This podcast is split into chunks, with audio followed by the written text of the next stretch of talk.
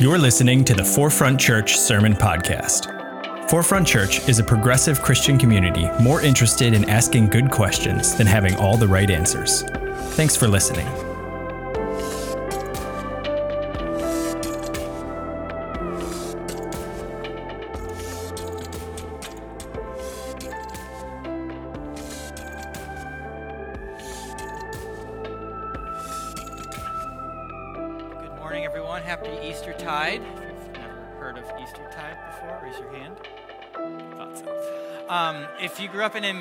Christian tradition, Eastertide is the time in the church calendar is the 40 days between Jesus' resurrection and then Jesus' ascension into heaven. And then on the 50th day is Pentecost Sunday. And so we will celebrate that in 50 days as well. But Eastertide is a season often that we often skip and forget, but it's really beautiful because it's an invitation for us to look inward and think about what is the meaning and purposes of Jesus' resurrection? What was Jesus' resurrected body like? But more than that, we thought we would begin this Eastertide season with a series about a genderful God. And so, what does that body look like? But what beyond Jesus' body resurrected? Who does God look like, right? What does God look like? And so that's how we're, we're starting this, this new season. When I think about um, what God looks like and things that have informed the way we think about God, I think of a story. Uh, my very first paid church job was as a youth pastor at an American Baptist church. And Pastor Greg was the senior pastor, and he would get up every Sunday and preach uh, on several different topics. But one particular Sunday, he, he got up and he told this story that I thought was interesting about how, as a child, when he was in church, uh, and then even as he got older into high school, he really liked to have long hair. And I mean, his hair like went down to his back. And the pastor would often cite passages in the Bible that talked about how it was a sin for men to have long hair, and so how men should not have that. And so one Sunday, he decided to, to harp on this particular sin, and he thought he would call Greg out in the service. And Jonathan, I'm going to use you for obvious reasons. And, and he said, he said, you know, we like, we're friends. But I can do this to you, right? Right? Consent to this? Okay, good. And,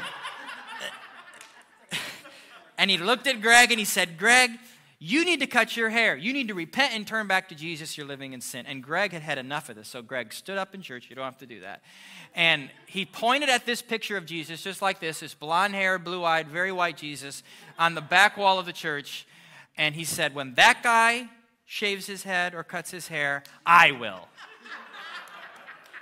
and it just silenced the church. It just fell. you know, Greg never again was told to, cl- to cut his hair. And, and I think it's fascinating to think about how, how this is not what Jesus looked like. We'll just make that very clear, all right? Jesus was born in the Middle East, was not white, okay? Uh, just that was not, that is not ge- geographically possible. But this is what people created their image of who they thought God looked like, because often we create images of God based on what we think or who we think or the social location that we, were, we grew up in that we're surrounded about. And so this was the image that they had created of Jesus. And they, what drives me crazy is that they didn't realize the hypocrisy and the inconsistency. That they said that, that it was a sin to have long hair, and they cited these verses in the Bible, both the New Testament and the Old Testament. Yet, the God that they had crafted their image after had long hair. The contradiction, and how many contradictions exist like this in the world? The, these ideas and views and images we've created of God that, that truly actually don't actually totally line up. Now, now, Neave, an expert in forensic facial reconstruction, just a few years ago, uh, this image came out. You may have seen it on social media or in the news of a, of a constructed image of what Jesus' face likely looked like by basically taking Semitic skulls from sort of Israeli archaeological sites and basically, he used three particular things, three particular skulls, to do computer x ray ultrasounds, and then taking that and anthropological, anthropological and genetic data, and using that to come up with this image that this is what Jesus most likely looked like. They took these, these skulls were, were specifically found were the, in, the, in, the, in the neighborhood or community where Jesus was born. Reality is, is this doesn't look anything like what many of us in Western culture have been taught what Jesus looks like. Many of us have created images of God that just don't quite match up. What I think more than that is that the image of God has changed over the centuries. For instance, if you think about those whom our, our faith descends from within, uh, within Judaism, they would not even say God's name because they didn't believe that there was a name or a gender that could ever even capture the expansiveness of who God was. Literally, all they would say is they would say, Yahweh, but they would do it with breath. And they said it, Yahweh. Yahweh stood for breath. That basically God was the very air we breathe, that God was breath, that God had given us life, and that was the closest thing that they could attribute to God. Yahweh. They, they didn't use that. They, they, they actually ended up using metaphors and images and, uh, that they would use to sort of describe maybe a glimpse of who God was, but, but never claiming that that was the expansiveness of who God was. It really wasn't until Christianity took its roots that we see the first manifestation of, of a human form of God in Jesus, that, that Christianity begins to say, now, this is likely what God looks like. God is a He. And God looks like XYZ. But before that, there was a great mystery, there was a great uncertainty, there was a great expansiveness to who God was, beyond the point that they wouldn't even give that God a name. They wouldn't even speak that God. The Jews still do this today.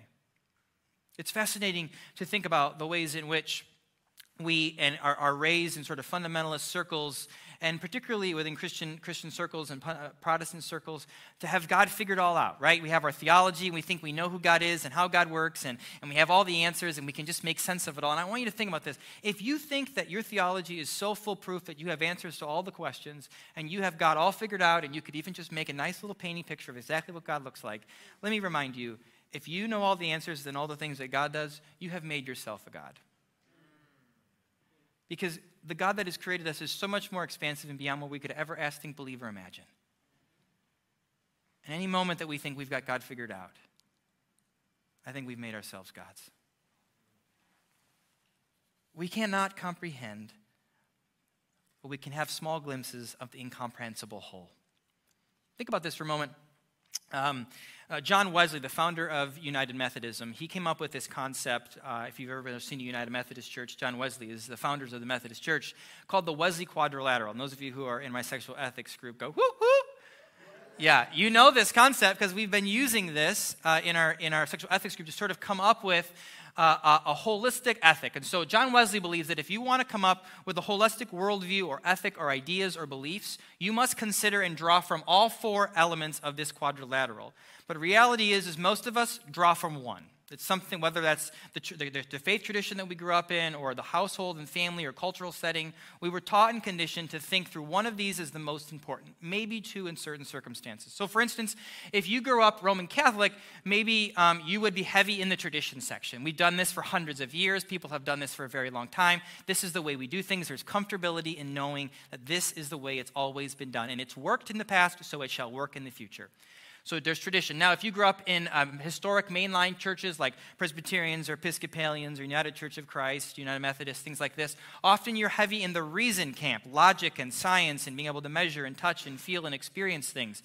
You're often laying in the, the reason camp is that, is that group because they broke off, many of those traditions broke off from the Roman Catholic Church and were formed to create Protestantism. And so they, they sort of reasoned away when some of the things that the Catholics are doing don't make sense. And so they, they begin to reason in a different way and view that in a different lens.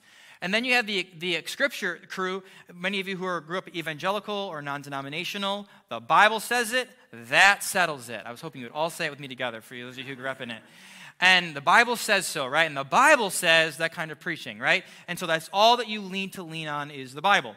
Then, for those of you who grew up in the experience tradition, Pentecostal, charismatic, deconstructed folks often lean heavy on this experience element. Pentecostal, charismatic folks would lean heavy in this and that, like, we go to these big retreats and these conferences and we have these kind of come down to the altar Holy Ghost moments and be baptized in the Holy Spirit and speak in tongues and have words of knowledge and prophecy of God speaking to us. So experience is heavy. Often, if you grew up in that, you also lean heavy into Scripture, but you get to dabble in this new sort of ex- uh, uh, experience side, which makes you a little bit more holistic. You've got two sides of this instead of just one. That's great. You're making progress. And, and the deconstructed folks, obviously, a lot of us in this church who are deconstructed lean, well, this is just what I feel, this is what I think, this is how I, this is that. And then maybe we disregard some of the other elements or we haven't figured out how to fully integrate them. Okay? So, all four of these, in order to have a holistic, thought out, well crafted worldview or ethic or belief or view of God, you must consider all of these things. That's the beauty of this church as being interdenominational. We have all of these in this church. And so, because of that, we get to draw upon each other's experiences, upon each other's traditions and, and understandings of Scripture, and upon each other's experiences to make sure that we have a holistic ideas and worldviews and opinions and isn't just insulated upon whatever tradition or background or, or, or experiences we've had. So, so think about that as we, as we write this, as we, as we write this. I thought about it as I wrote it. As you listen, think about the ways in which you have been formed and maybe the ways you haven't been formed by not consulting some of these in your image of God. So I'm going to share with you a little bit of how I've been formed through my lens of these four areas as I've drawn from understanding a more expansive view of God. So from a scriptural lens, lens when I think about God, um, I, I, sort of picture Jesus. That's sort of my default when I think of God. Um, and I think about that because of John chapter 1, where it says, The Word in the beginning was the Word, or the Word was first.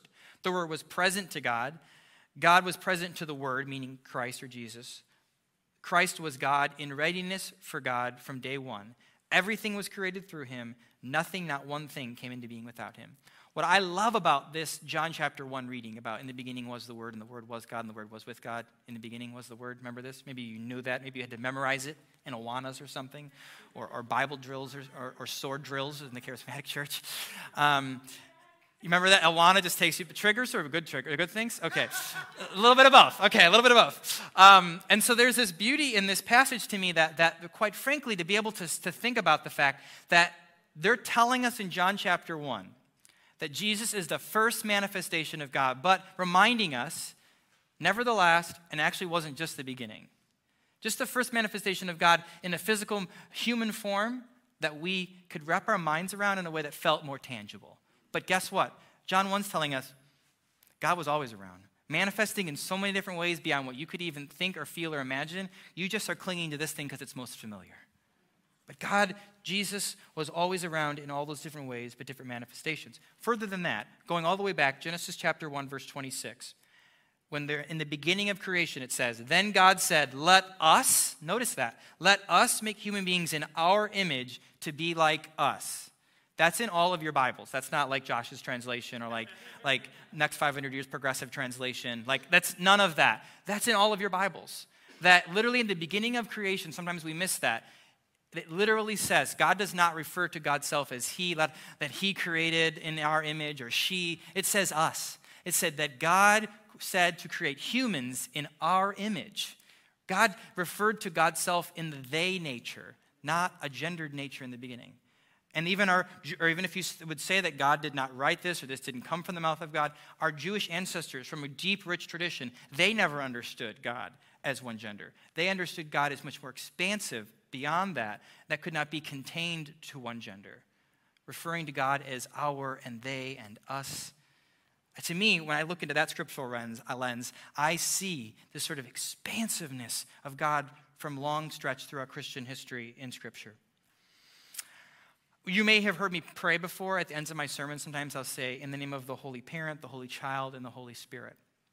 And I often refer to God as Holy Parent because I think it's important for us to, to stop and try to capture the fact that sometimes um, the, the, whole intention of Jesus' original prayer of, of Thou Father who art in heaven, it wasn't necessary to say, I, I don't believe, that, that, that God was a father or God was a man, but instead was inviting them to see God in a more intimate way. Because remember, to those early Jewish hearers, they would not have given God a name. They would have not have said God's name. And so then to be invited to call God Father in a prayer, intimate.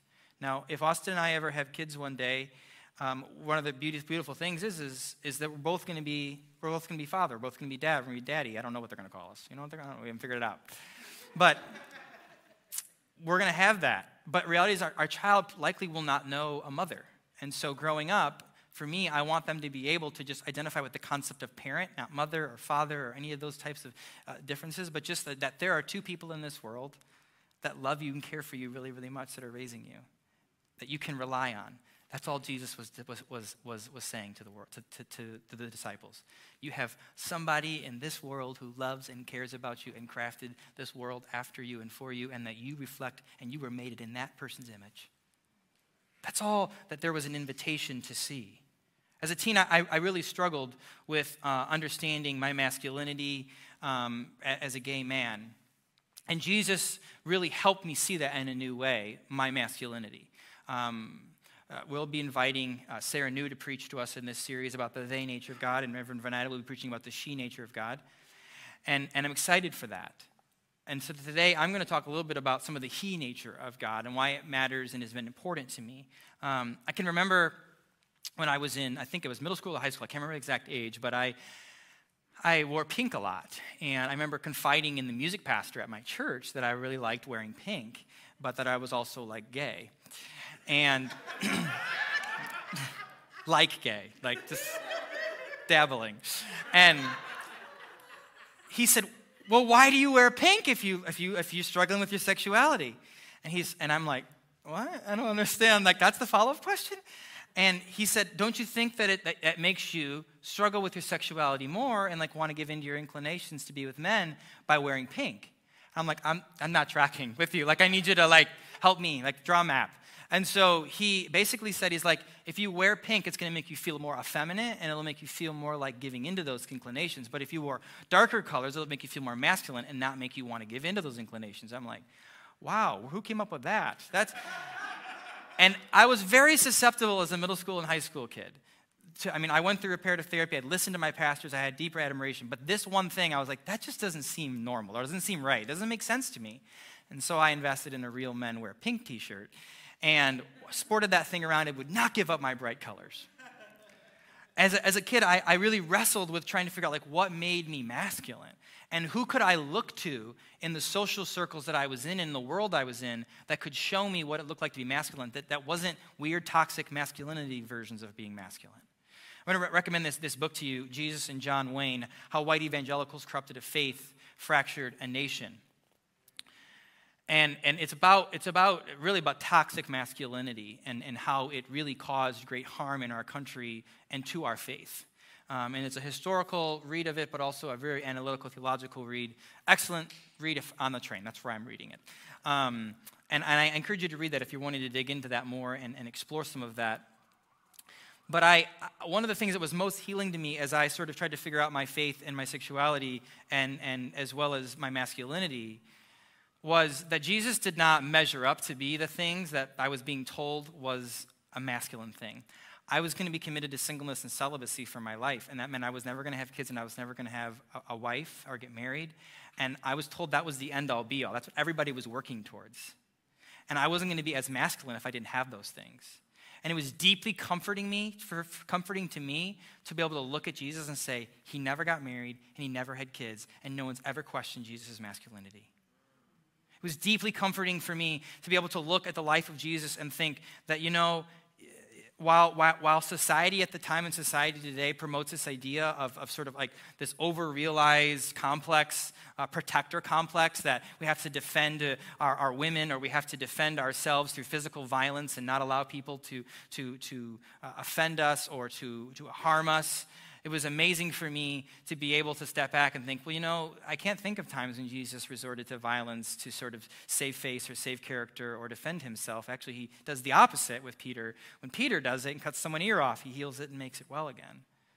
And while I was being told that a true man doesn't let a kid punch him, another guy punch him in school, you need to fight back, I had to think, you know, I know that's what you're telling me a masculine person would do, but that's not what I want to do, and that's not what I believe Jesus calls me to, and that's who I model my masculinity after.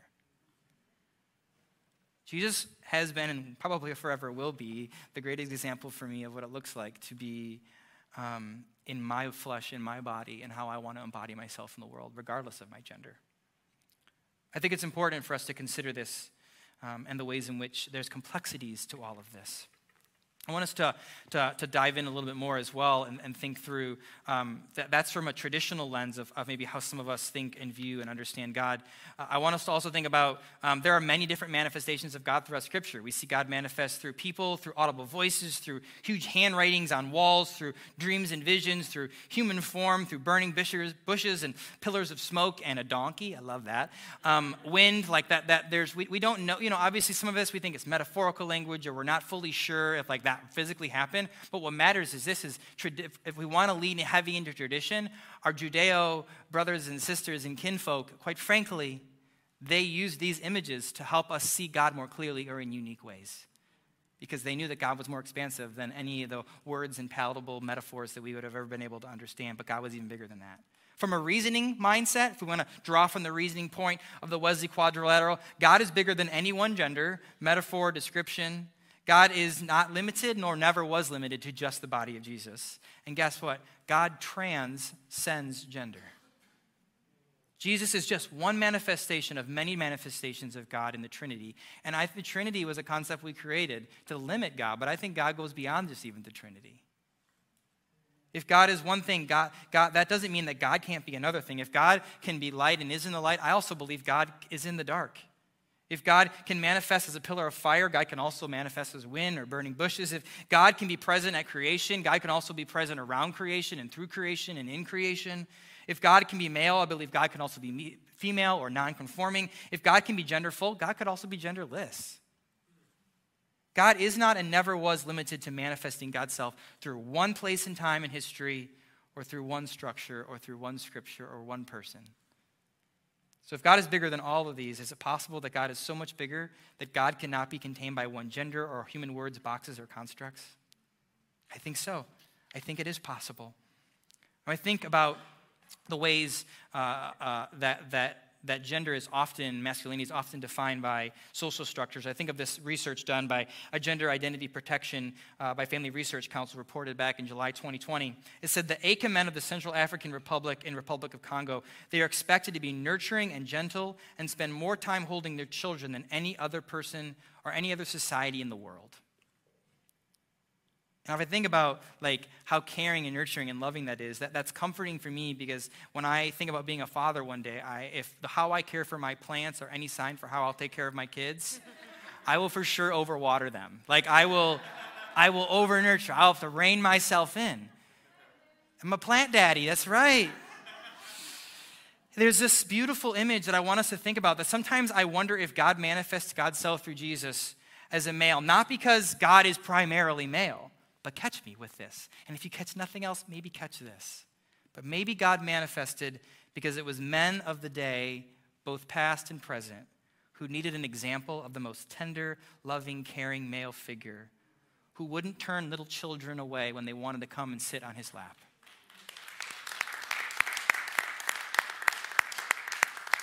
Maybe God manifested as a man, not because men were at the top of the food chain, because it, but because it was men who needed most an example of a tender, loving man in the world, because men held the power and men still often hold the power. Maybe Jesus came to show what it looked like for a man to relinquish some power. Cultural masculinity is limited and always changing, and biblical masculinity is also diverse and full. Austen Hartke says this in his book that I think is really a beautiful capture of the reality that we live in. That nor biblical masculinity nor cultural masculinity will ever be able to define or capture what masculinity is. Just like no book, no author, no time in history can ever truly capture the expansiveness of who God is. For God is beyond all of those things. So, in this series, we want to invite you. We want to invite you over the next couple of weeks to see God beyond your sort of cultural or biblical or masculine lenses, to change over time, to realize that our understanding of God has evolved and your understanding of God can continue to evolve as well. But instead, let us invite ourselves to see a broader lens, one that draws from both scripture, from tradition, from reason, and from our experiences. And if you give one of those heavier weight than the other, Maybe spend some time in another part of that quadrilateral. Maybe spend another time talking to somebody else in your social circles who grew up in a different tradition that can help you expand that view and that understanding. Because I think if we want to have holistic views, we must draw from all.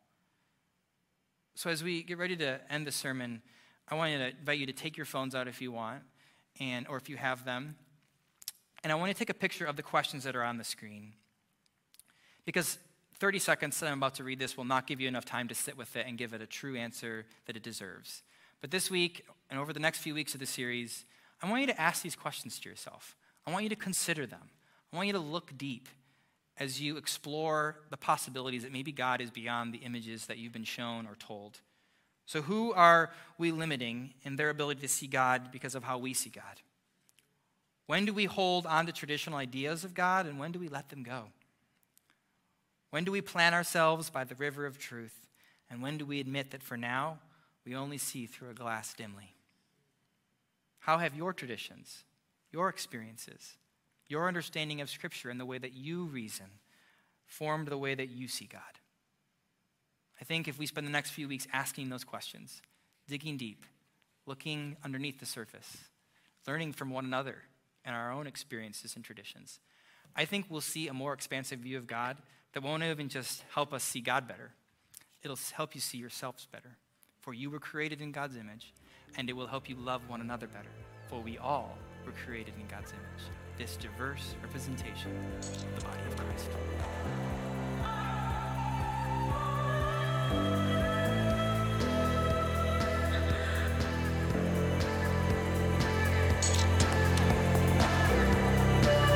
Thanks for listening to the Forefront Sermon Podcast. To learn more about Forefront and how we're ushering in the next 500 years of Christianity, visit forefrontchurch.com.